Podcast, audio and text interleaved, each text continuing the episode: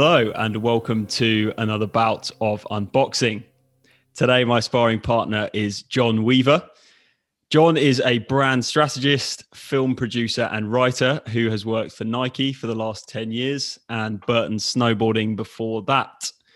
He also recently launched a book on Kickstarter called The Anti Blueprint Project, which explores unconventional routes to happiness and success and it questions the current dogma of go to school, go to university, get a job, and explores different ways of achieving what you want to achieve in life. So, yeah, I'm really looking forward to chatting to Jon generally today about his journey, which is quite unconventional in itself, um, and also the topic of innovation. So, Jon, welcome to the unboxing ring. Thank you. Thank you. I'll take off my, uh, my, my what do they wear to the ring? The dressing gown. yeah, exactly. Actually, that looks there a bit like a, a dressing gown what you've got on there, or maybe an oversized hoodie. Is it? It's just a it's just a comfy hoodie. Just a comfy hoodie. It could be. I I mean, there may be something written on the back for all you know. Yeah. Good stuff. No, it's good to see you dressed up to the occasion. But yeah, um, I guess a little thank you and shout out to Henry Jackson, who was um, sort of the link between us. And he's a guy who's been on the podcast before.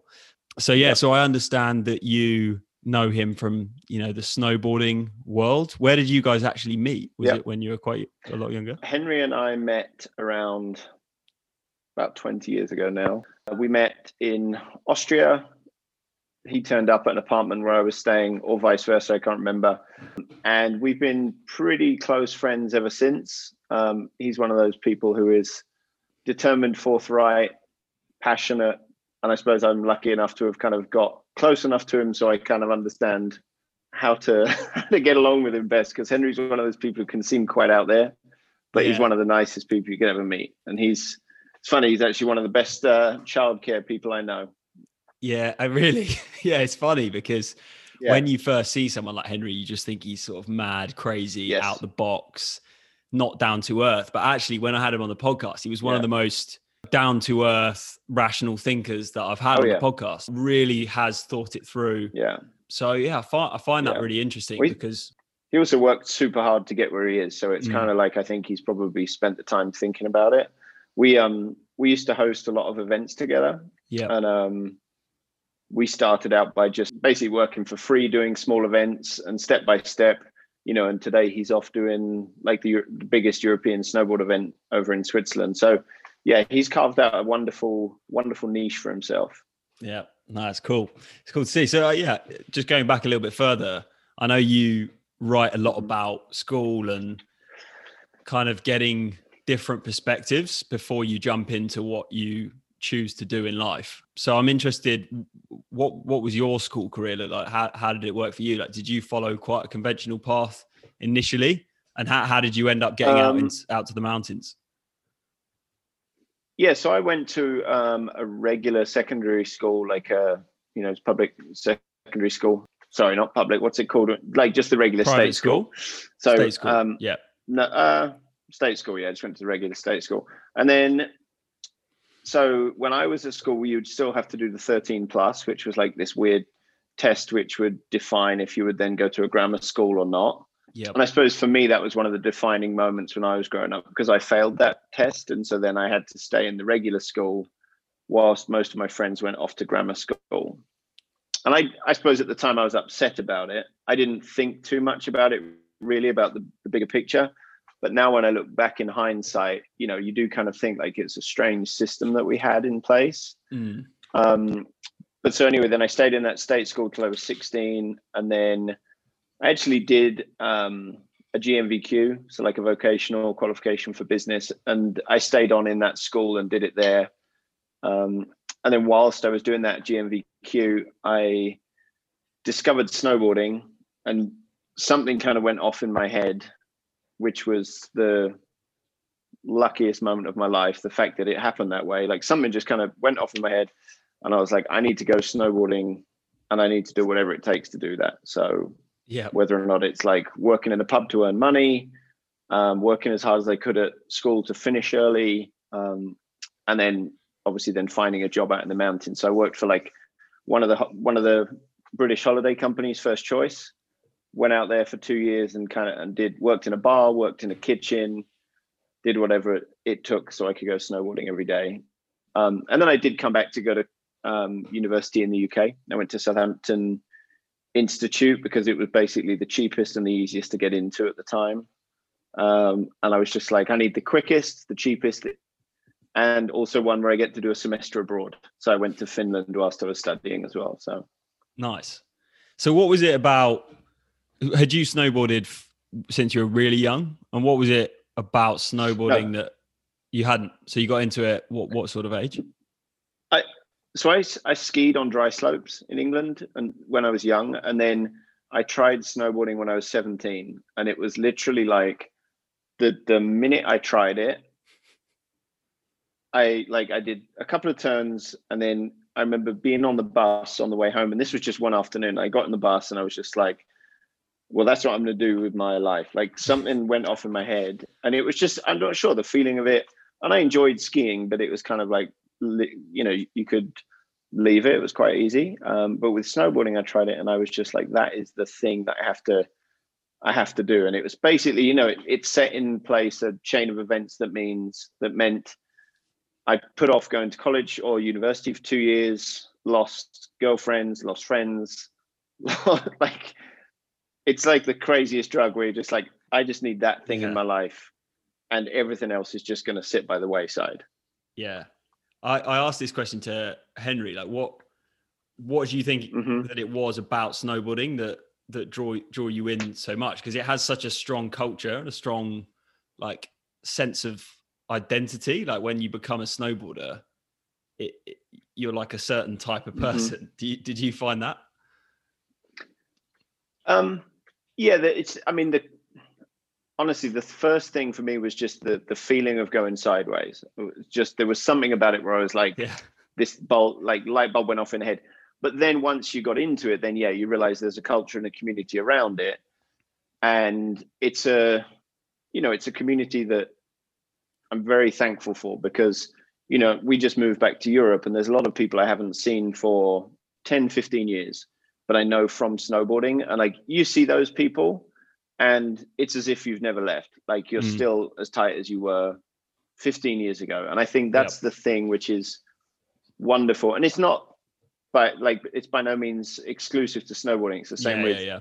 skateboarding crossfit um photography like whatever your passion is yeah in general, you have a community of people. You know, it could be the same with golf, tennis, whatever it is. Like there is a group of people who live and breathe that thing. And I and I suppose I always just hope that people growing up can find that thing mm. that kind of moves them. You know, hundred percent. Yeah, that I, I, can kind of relate with with cricket for me, just being part of a yeah. club and.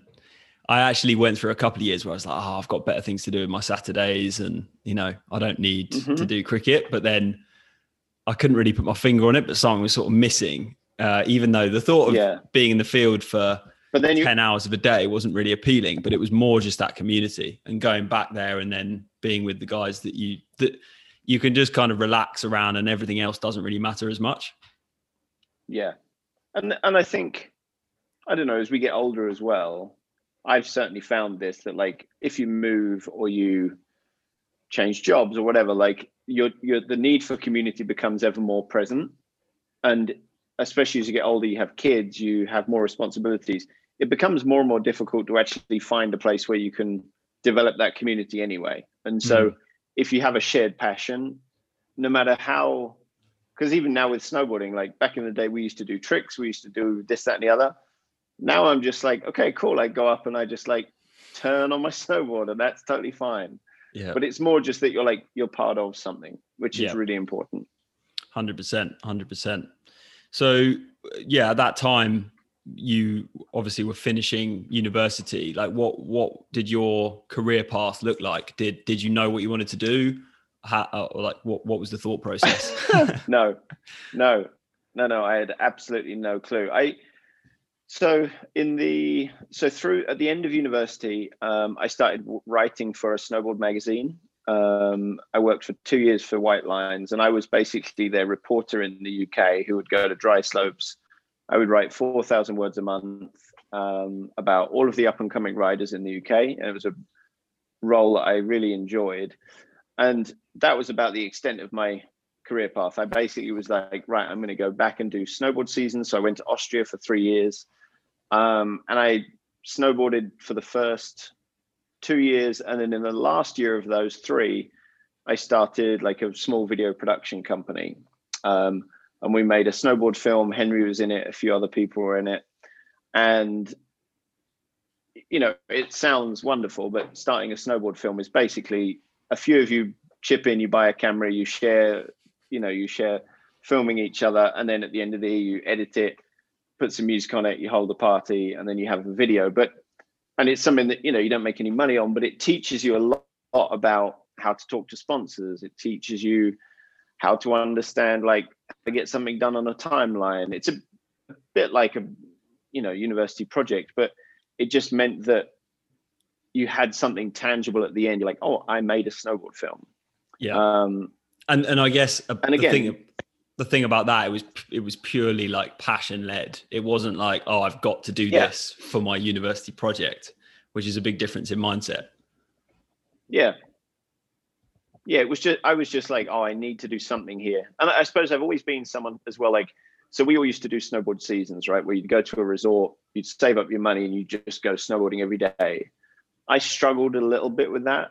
I get a little bit like I need to be I need to be progressing. I need to be productive with my time. Um, and so having that as a project and then working with the magazine before meant that I could kind of combine both. And then at the end of that, so the company that I was getting snowboards from, they were they reached out and they were sort of impressed how I'd put together a group of people and I'd spoken to sponsors and we did an event and they asked me to come on and like intern for them and see what it would look like to start working with them in the future. So that's when I started working down in Innsbruck at Burton. Okay, got it. So what I wanted to ask was just like during this whole yeah. process of, you know, being around the slopes and you know not really yeah. sure where it's going to end up. Like was there something hang over you? It was like I, I should be getting a real job? Or was there any kind of pressure that was trying to make you like stay in the UK or just like kind of go down the more traditional route? Or did you have kind of parents and and friends that didn't really push you down that? Um i suppose when i decided at the age of 18 to go snowboarding i i sort of detached myself from the uk thing right and i was since then i've not had that thing where i'm like i need to be in the uk for a certain amount of time so my parents i think once i got a degree they were they were kind of like okay, well, you've done it's that. Up to you now. You will figure it out eventually, but um, no, I don't. I didn't have like a pressure. I suppose the thing that I did have was progress every year. Like I had some form of progression. So like I started working for a magazine, so I learned how to do that, and I'd never done that before. So I progress was the thing that felt good to me. Then the next year, you know, I started putting together the business plan for the video. So there was some progress and learning there. And I suppose without a grand master plan, any goals in place, I at least knew what I was doing was doing more than I'd done the year before. And I suppose that was the way I kind of judged yep. everything. Like, was this year a more successful year than yep. last year? Nice. Um, and I guess I've kind of just tried to continue that. Yep. For the last fifteen years. Nice.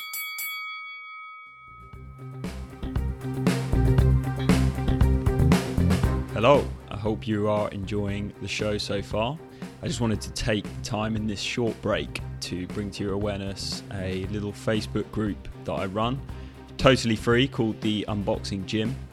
And I'm always looking to connect with innovators doing exciting and new things. So if any of this show resonates with you and you feel you could benefit from connecting with um, a wide array of other innovators, do just simply drop me a message and I'd love to hear from you. Enjoy the rest of the show.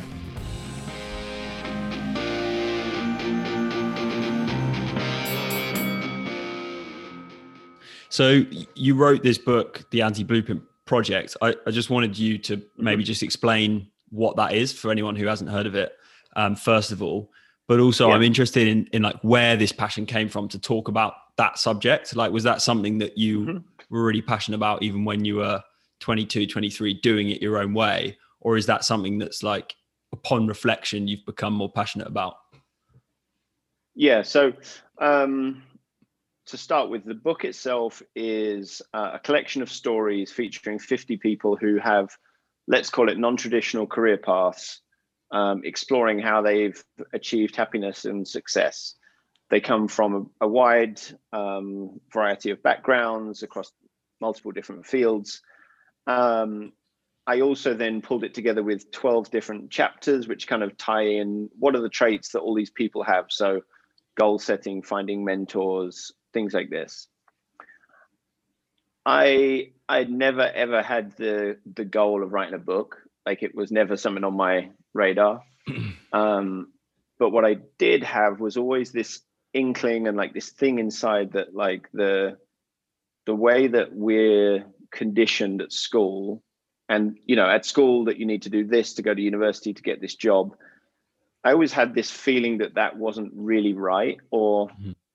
i can tell you it's not right for everyone like mm-hmm. some people it's you know if you're going to be a lawyer for sure you need to do it that way but i just i think the fact that it's kind of fed to everyone it just always sat quite strangely with me and there was a few things that led me to that um, i think first of all we moved to the us in 2012. And over there, you become acutely aware of it and the pressure that's forced on younger people.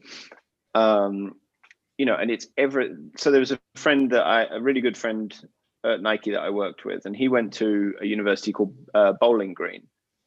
And, you know, like I'd be with him at lunch and someone would be like, Oh, where did you study? And he'd say Bowling Green. And they'd like just laugh them out of the building almost. And I was like, Well, he's still got a degree but there's this like there's this crazy thing in the US. Like if you didn't go to an Ivy League school, and obviously, you know, to go to an Ivy League school, you're going to get into debt of like hundreds of thousands of dollars. Mm. Um, and so I suppose seeing that in the US, it just didn't sit right with me. And then, you know, there's another woman I worked with, and her daughter is 14, and she was going to a, a high school, and they were paying uh, $38,000 a year for her to go to this school at the age of 14. So I was just like, well, that number only goes up, right? If it's 38 this year, next year it's 50, then she goes to college. Like they're going to have spent half a million dollars on this girl's education. Um, and who's to say that she gets to the end of it and she just like rebels against everything and is just like, you know, this isn't for me. So, which she, which she should. that's what we all do at some point.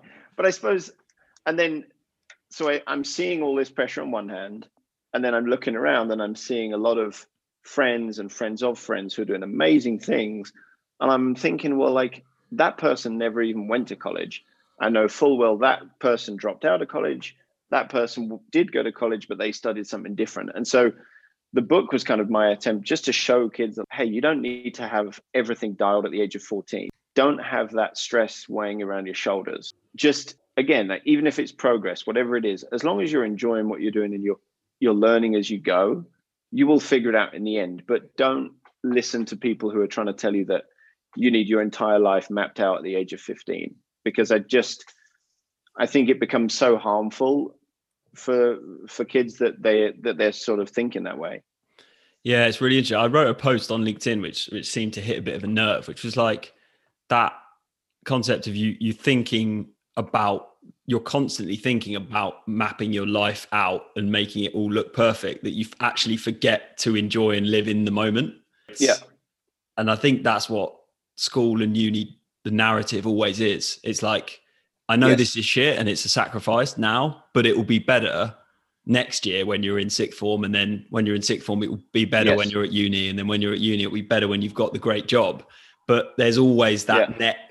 And it's never like, do what you want to do right now and enjoy it and we'll support you in that yeah. process of learning and exploring and i think yeah and it, it's just interesting why it's like i had that. a i know i had a so i had a few things over the last few years so my my mother passed away in 20 2015 2016 my mother passed away and she was very much like live for the moment etc mm-hmm. etc but you know they did a great job of planning etc yeah but as as we grow up, right? You depending on what happens to you in life and health, etc. Like you kind of almost have, especially when you're in your twenties, you almost have this feeling of like being impervious to anything. Like I can get drunk all night long. I don't suffer from hangovers.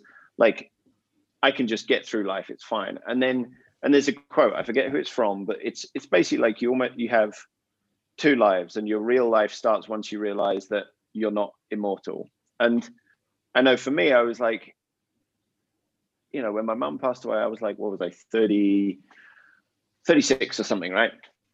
And I'm mm. just like, oh damn, like so there, you know, this thing doesn't go forever. Like there is there is an end to it all. So and mm. it did hmm. just make me think 100% correctly and that's what she would always say just like enjoy what you're doing right now um because and i think this is the thing that, that this narrative that everyone's kind of fed and you put it really nicely is like next year this will be great and then you'll do this and then this will be great. And then when you start in the workplace it's like well next year you get a 3% pay rise so you can buy that car you want and then you'll be happy and then you get this house yeah. you want. And you're just like yeah like everyone's keeping the hamster wheel going but like at what point do you almost just jump off the hamster wheel for a year and go like I'm just going to enjoy life for a minute here? Yeah yeah. Because it it's just a it's kind of an unsustainable pace i feel like you know Mm, 100%. I feel like a treadmill, like that kind of treadmill, is a is a good mm-hmm. metaphor for it because that's what it feels like when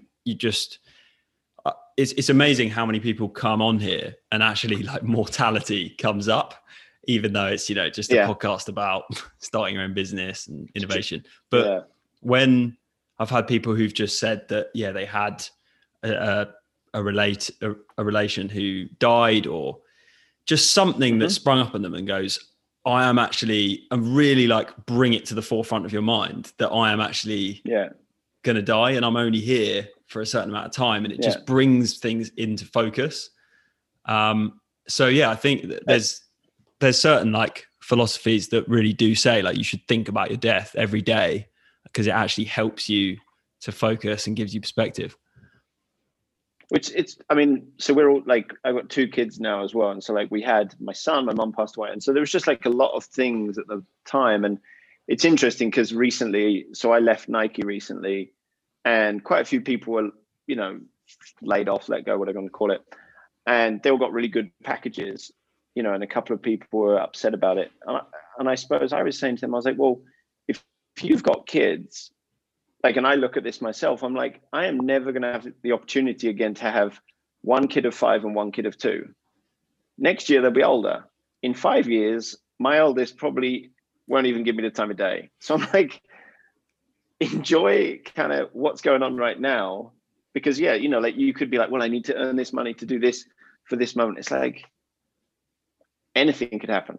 So yeah. let's just you know enjoy where we are right now. Um and this does fly in like i do try and do as much planning and goal setting and all the rest of it as i can mm. but i've just over the few last few years i've definitely just begun thinking about the the balance between the two yeah yeah is, is i think sometimes we're told that you can't do both it's like either you're this really yeah. practical person who follows the conventional path or you're just this like ridiculous free yeah. spirit who doesn't plan the next day ahead but actually you can be both Yeah, I think it's better because I I know a lot of people who are in the the latter group, yeah, the free spirit. Yeah, they want to go to Bali and actually take pride in not no planning on any of that. Yeah, yeah, and I when I see that, I'm like that that doesn't sit well with me either. But I think there is a thing of just like there is a middle ground, and it's like you, you know everyone needs to find where the pendulum swings for them, and just find that sweet spot. You know. Yeah, I really like that. I think that's a big big theme of this podcast is is trying to find that middle ground mm-hmm. because I think when people do break away from that conventional path is they quickly get stereotyped as this oh you're just like free spirit and you don't care at all about yeah. your future and it's risky and all of that kind of stuff but actually we need to talk more about this middle ground and, and make it more approachable and accessible i guess yeah and it's it's funny because like the process we've been going through as a family relocating, you know, leaving Nike, like a few people have actually reached out to me like, oh, can we just talk about how you did it? Like people who are doing really well for themselves, where you're a bit where they almost want to be like, how how do you do it? Are you okay? Like what's going on? Because they also want to do the same kind of thing. Yeah, and it's just funny the people that do reach out. So. Mm, yeah, that's interesting. Oh, And yeah, so just before I want to um, ask you all about Nike and and that experience, yeah, yeah. I just wanted to ask you about looking looking forward. So you have now have kids who are quite young. I understand. Um, so how yeah. do you look at school now and knowing all of these things that we've talked about? Um, you know, what what what position does that put you in, sort of awareness wise, and is it just a case of are they going to go to a, a, fairly conventional school, but then you just kind of will talk to them about these other perspectives, or how do you see it? They, so right now they're going to like uh, they're at a daycare. They, they haven't started like primary school as we would do in England. They go into it's like kind of a farm school. There's like a there's a horse and a dog and a cat, and they eat vegan food every day. It's like in a farm. Yeah. Um, and there's kids there from Sweden, Portugal, uh, France, Germany, kids from all over. So they're all together. They all speak Portuguese. Um, and then they talk to our kids in English if they need something from them. I think the thing that when it comes, like they'll go to a pretty traditional schooling system. I think just in terms of like opportunities down the line, I want to ensure that they kind of mm. get the, the proper experience, e- even if it's that, you know, even if it's more from a show, social aspect, but what I am going to do and what we've done since they were born is just ensure that they get to see that there is a much wider world out there. Um, and that means obviously through travel, but also the people that they get to meet.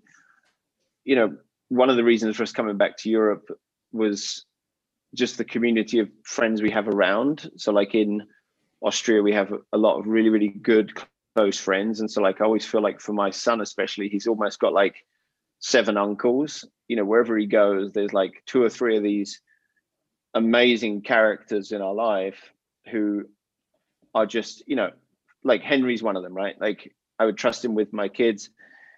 It's, you know, we're just trying to make sure that they get to see that there is this many people who are doing their own thing mm-hmm. um, mm-hmm. and carving their own path. So that's kind of the the balance again, mm-hmm. like showing them the traditional way, but also making sure they understand like like you know here's this amazing group of people around us who have just created all of this for themselves exactly yeah again it's that i've heard examples of where um, people have gone a bit too far the other way and sort of sent their kids to these very unconventional schools and actually yeah. ended up regretting it because it's such a different way of living to the the majority of the population and there's opportunities missed so i think that kind of again that balance is probably yeah a good way of looking at it, even though I'm, I'm open to people coming up with kind of these new concepts around homeschooling and online learning and those kind of things as well. And it, to be honest, it's going to be interesting as well because by the time our kids get to like the age of going to a university or something, mm. it's going to be pretty interesting to see if that mm. model is still really a thing. Mm. Because yeah, I agree. You know, there's companies in the US now, like Google for example, are taking kids straight out of high school, I believe, and they're just training them exactly for what they need at mm. Google. You know, I mm. I always thought at Nike as well, it it part of the learning at a big company like Nike, I'm sure Google, whoever else is that is more just understanding how that business works itself. Mm. And sometimes you could almost say like, okay, we'll create a university within this company. Mm. Yep and that almost takes you to more of a like a more of a germanic like vocational style learning so my wife did a diploma so she worked at she worked at a business while studying for three years so she earned money she didn't get in debt but at the end she came out with like a diploma mm. and so it's going to be interesting where we get to in you know 15 years because you, you do have to wonder especially in the way the us is going like how willing parents or kids are going to be to sign up for that much amount of debt yeah I agree. Yeah, I, th- I think that's a good way of looking at it. I can definitely see companies sort of overlapping into or taking over university and maybe even that creeping into school and actually yeah. Blurring the lines a bit more. So there's more of a seamless transition from school to the real world of work and like starting to think yes. in like problem solving ways that are that are beneficial for for companies and commercially rather than just we, you know learning yeah. about biology until you're 22 and then having to throw it all out the window well because it's difficult as well because if you even look at any job descriptions which are thrown up on linkedin or whatever it's like must have a degree must have this many years of um, experience and you're like well where are all these people getting the experience? At some point, Yeah. you know, like me, I got lucky, and I'm sure, like most of us, happen chance you get lucky somewhere. But you do kind of wonder, like, you know, if people are expected to get this experience, wouldn't a wouldn't a new model like that kind of work a little bit better? Yeah, exactly. No, it'd be interesting. It'd be interesting to see. Um, I, I think, yeah, I think it's on the brink of a bit of a change. And I think with people being at home and, Yeah. and not actually at schools, there's a big opportunity to change it. So, yeah, I'm sure we'll both be Yeah. watching closely.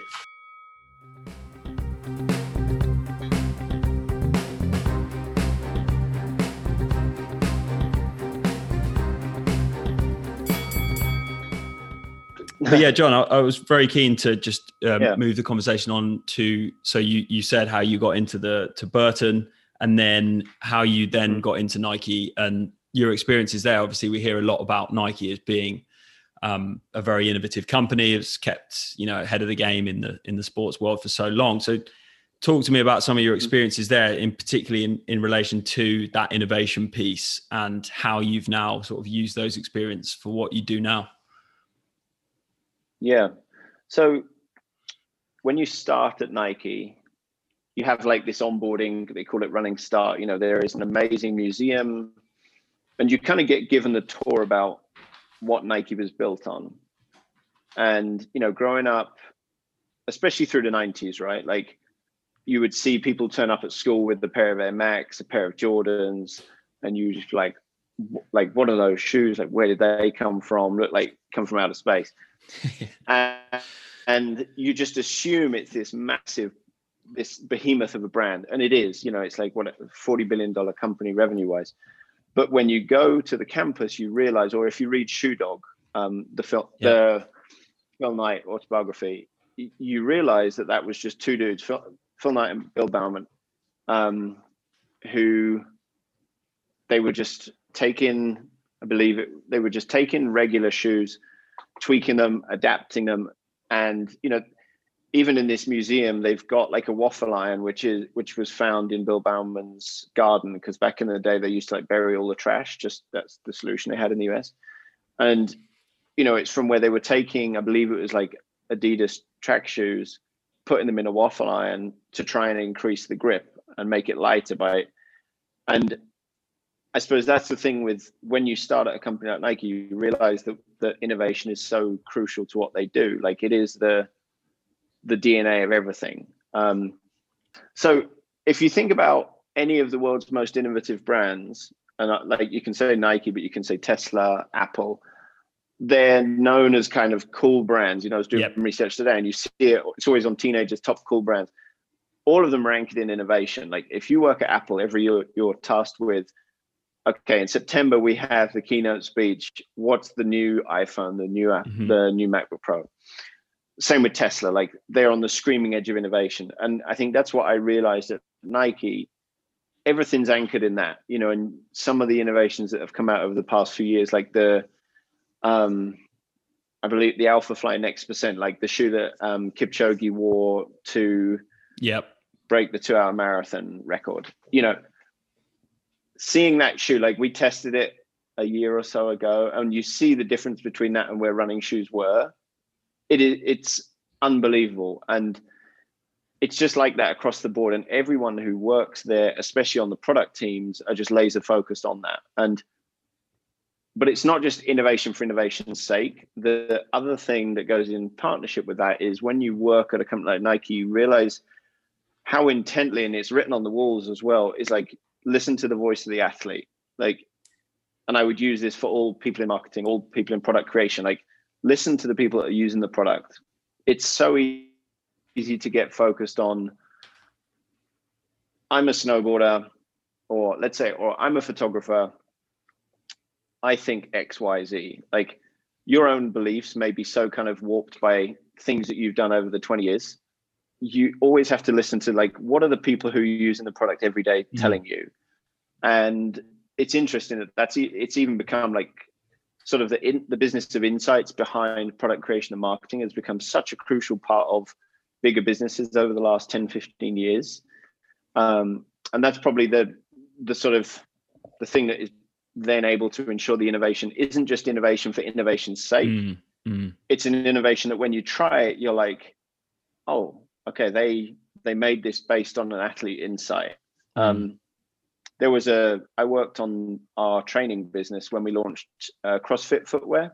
So we launched the Metcon. We actually did it in London. We had like a big event there down by Tower Bridge, and so Reebok kind of owned the CrossFit space at the time. They still had the contract, and then we brought out this shoe, yeah, the Metcon, and it had like a heel clip on the back. So when you do handstand push-ups, your foot wouldn't get stuck with the rubber against the wall. It would just slide up and down nicely. It had like on your arch, it had like upgraded um, rubber, so you, the shoe wouldn't kind of w- wouldn't wear out when you're doing rope climbs and stuff. And they're those things that you don't really think about until you're upside down trying to do a handstand and your foot's not moving against the wall. But when you see product that just works, it's just again, it's the same as the MacBook. Like you open it, you're like, oh, I understand why they've done that. Yep. And that's kind of where the innovation really comes into its own. Yep. Yeah, I really like that. It, it's it's a really important point because I think, and I think that's advice that I can even take on. It's like it's all well and good, like coming out with these really like sexy new ideas that that sound great and make a great mm-hmm. Instagram page or whatever it might be. But if they're not actually solving a real problem, they're not they're not really that innovative. Yes. Um, so were there any specific examples yeah. of like what Nike would tell, you know, brand strategists like you to do? Would it just be as simple as go and speak, like say you're bringing out a new football boot go and speak to the person who's going to be the number one user and just get absolutely clear on what it is that they want and then just keep repeating the process well you know the way that the way product is created it's it's sort of in a in a tiering process anyway right so f- across the whole market if you were to go into nike town london for example and if you use the football boot example mm. you can go in there and you can buy the whatever it is 300 dollar mercurial that Cristiano Ronaldo is built for Cristiano Ronaldo, right? Mm. It is. If I try that boot on and I try and play, I'm just like, if, for me, it's not kind of the boot for me. But it's built to his exact specifications. It says it in the footwear. You know exactly why they've built that. What they do though is, you know, then as you kind of go down the the price structure and also the distribution, and it goes wider and things like this, it is then designed a bit more for like the average user as well. And that okay. some of that is then based on the insights that are given to them. So, um, but you know, I, I worked on our women's business for three years, you know, and so I worked on our sports bra business. And that as a, you know, if the Mercurial is like built for the Champions League winning goal scoring Cristiano, the sports bra is made more for sort of every to have a better experience when they do sport and so that is product which is you know it's it's designed built on the insights from thousands of women around the world um, and i think that's the again that's where the magic happens. Like when you when you're actually listening to what people are telling you about the product that's when they can kind of build the best the best product or the best gear so. Yeah. Awesome. Yeah I, I really like it and it's it's cool to hear how innovation works at that. You can still keep it going through a company that's got to that size because we, we normally think of innovation happening by the entrepreneur who sets up his you know business um, out of his bedroom or raises x amount of money but actually mm-hmm. staying ahead of the game by those bigger businesses is is is really you know fascinating to hear about. It i would say as well just with that as well it's like there is also again with a business that size you have you know my old boss would say you can do whatever you want you just can't do everything. Like there is a lot of opportunity to, to do to make innovation happen but obviously with a huge organization like that it's not easy. So quite mm often some of those like very on the edge projects are are kept like with uh, sort of under lock and key you know and there is a kind of sports research lab where it's like that work is done. And that is where you know you have one or two athletes in there spending days weeks months working on like refining footwear apparel like just the smallest refinements that can make a huge difference. Yeah. Um, you know, and so, but again, like, and that innovation space is very much like beholden as kind of like the the crown jewel of the family. It's like this is what we're like the two hour running shoe. Like that's the thing that will take this company forward. And there's been, you know, there's been a few of those over the the years. You know, if you think about even like the first pair of Jordans, um, that kind of product creation, that's where it comes from. Yeah. Awesome.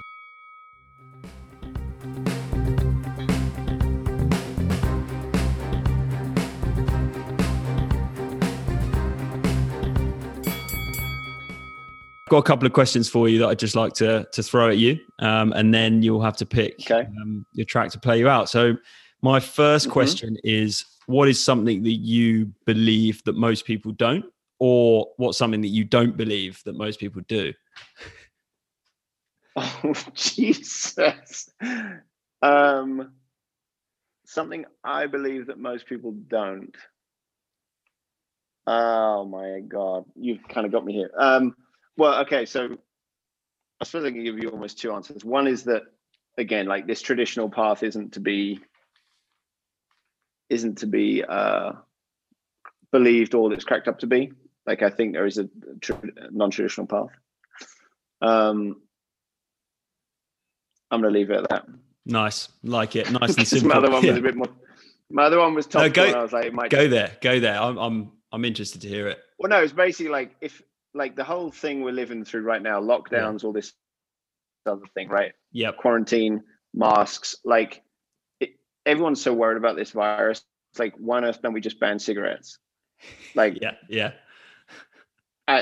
Just beyond beyond me, like just ban cigarettes, ban alcohol, and be done with it. Yeah. What do you mean? There's just a complete like imbalance in what we perceive to be dangerous and what we're still doing that's way yes. more dangerous yeah i i mean i think the whole like the virus etc is super dangerous don't get me wrong like people i know have lost people but if we are going down this road we know full well how many people die from cigarettes every year mm, alcohol. Exactly. i mean mcdonald's you might as well shut mcdonald's right now. Like all of these things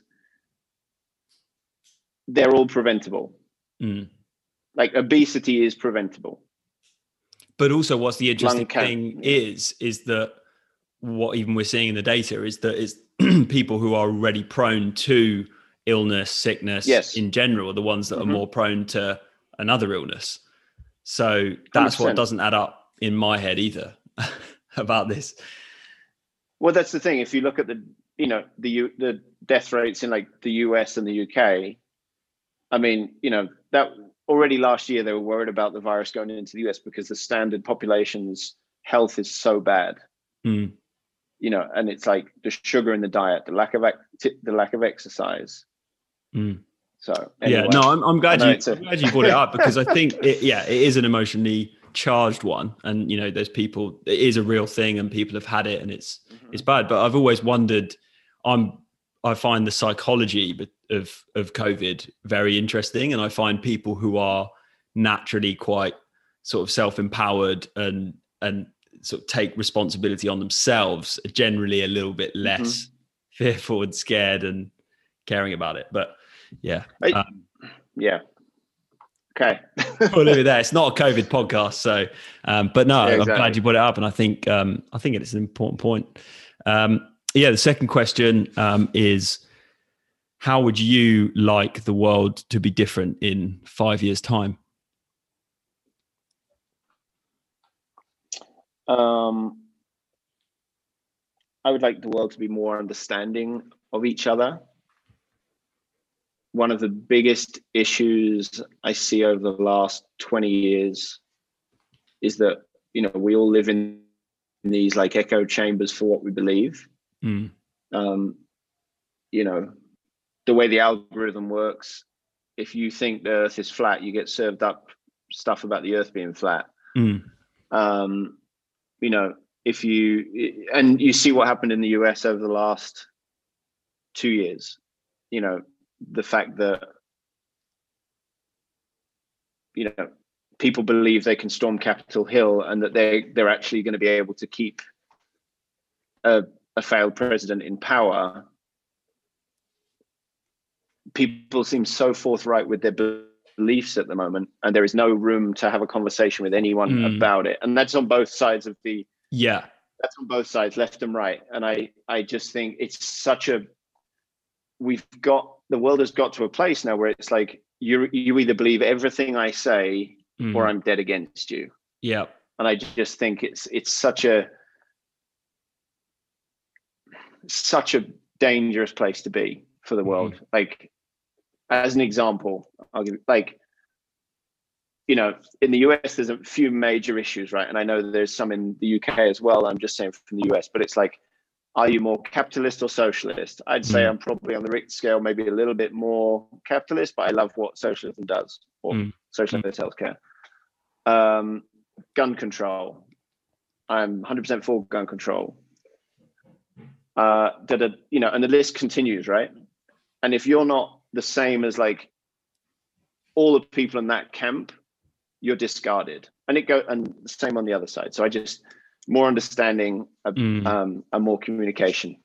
Yeah, I, I think that less a, divisiveness. A, yeah, I really like that one. I think it's seriously important, and it, it's that key thing. If it's not like we're so caught up in trying to find the one truth that everyone has to believe in, and then everyone wants to win people over to that way of thinking. But actually, yeah, maybe it's that we're realizing that everyone is actually quite diverse in their cognition and their percep- perception and perspective and that's actually mm-hmm. quite a good thing. Um, mm-hmm. how you then tie that in and make it work as a wider community and society is is probably the question at hand and is complex. But yeah i completely agree with you. Like why do you have to be judgmental of people that think in a different way to you? Like what what is it? Is it a game of winning everyone over to your way of yeah. seeing the world? I just like I have a friend who's a Man United fan, right? I'm a Swansea fan. It doesn't mean I hate him because he's a Man United fan. That's just how he was brought up. Yeah. It's you know, and and the problem is in again, I say the US who lived there. Like if you go to dinner and someone is like, Well, I voted for Trump, it's like people like, well, that guy is a complete idiot, da, da, da, da, da. you know, and then it goes off down this path, and people are just, mm. you're not able to have that same, like, there just isn't even a conversation able to, yeah. you're not even able to have a conversation about it, which I struggle with. Yeah, and then it, what it forces is is kind of everyone to go to the lowest common denominator of what we can all agree on, which tends to be real small talk, and mm-hmm. you know we can't have a, a kind of understanding non-judgmental chat with people who are completely different from us. But yeah, I think it's a really good one. And um, yeah, we'll, we'll, see. Maybe Facebook will have to tone down what they're doing a bit to help us out. But no, I really like that one. That's really cool. And then um, yeah, just to wrap things up, um, yeah, anyone who comes into the unboxing ring, rather than a track to play them in and hype them up, they get a, a track to uh, drop the mic and, and play them out. So what would yours be and, and why? Um, so my track would be Eminem "Lose Yourself." So I'm not sure what year it was, maybe 2001. Um, I was snowboarding, and I, there was a competition in Battersea, Battersea Park, Battersea Power Station, and I really wanted yeah. to be in it, and I never got an invite, and I was always like, "That's the one I need to get into." And it was when that Eminem album had come out, and I remember I had it on my headphones, and I took all my stuff to Battersea and I was like, I'm just going to jump over the fence and just act and look the part and walk up to the top of the jump and just ride this thing. Um, you know, and the way the song goes, it's like if you had one shot, if you had one chance to do this thing, like da da da. And that's kind of how I felt. I was like, well, I have this one opportunity to show people that I can snowboard to a decent level. This is the moment. This is the time to do it. So Eminem loses. Uh, and yeah, how, did, how did that moment go? Uh, it was good. I hit the jump like I think four or five times before kind of anyone really realized what was going on. And uh, yeah, I remember like I got a photo doing like a frontside rodeo, and then um, that got printed. So I was pretty stoked on the whole thing. So love it, awesome. All right, we'll have that to play you out. Um, yeah, Jon, Yeah. thanks a lot for coming in. Really enjoyed that chat, and um, yeah, hopefully stay in touch and, and, and look forward to see what, what you're doing. Will do. And keep up the great work with uh, unboxing. I'm excited Cheers, to mate. keep following. Cheers, mate. See you later.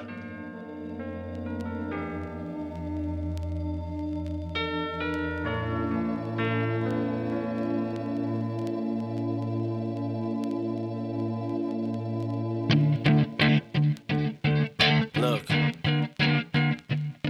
if you had one shot one opportunity to seize everything you ever wanted in one moment, would you capture it? Just let it slip? Yo. His palms are sweaty, knees weak, arms are heavy. There's vomit on his sweater already. Mom's spaghetti, he's nervous, but on the surface he looks calm and ready to drop bombs. But he keeps on forgetting what he wrote down. The whole crowd goes so loud, he opens his mouth, but the words won't come out. He's choking how? Everybody's choking now. The clock's run out, time's up, Oh, there goes gravity. Oh, there goes gravity choke. He's so mad.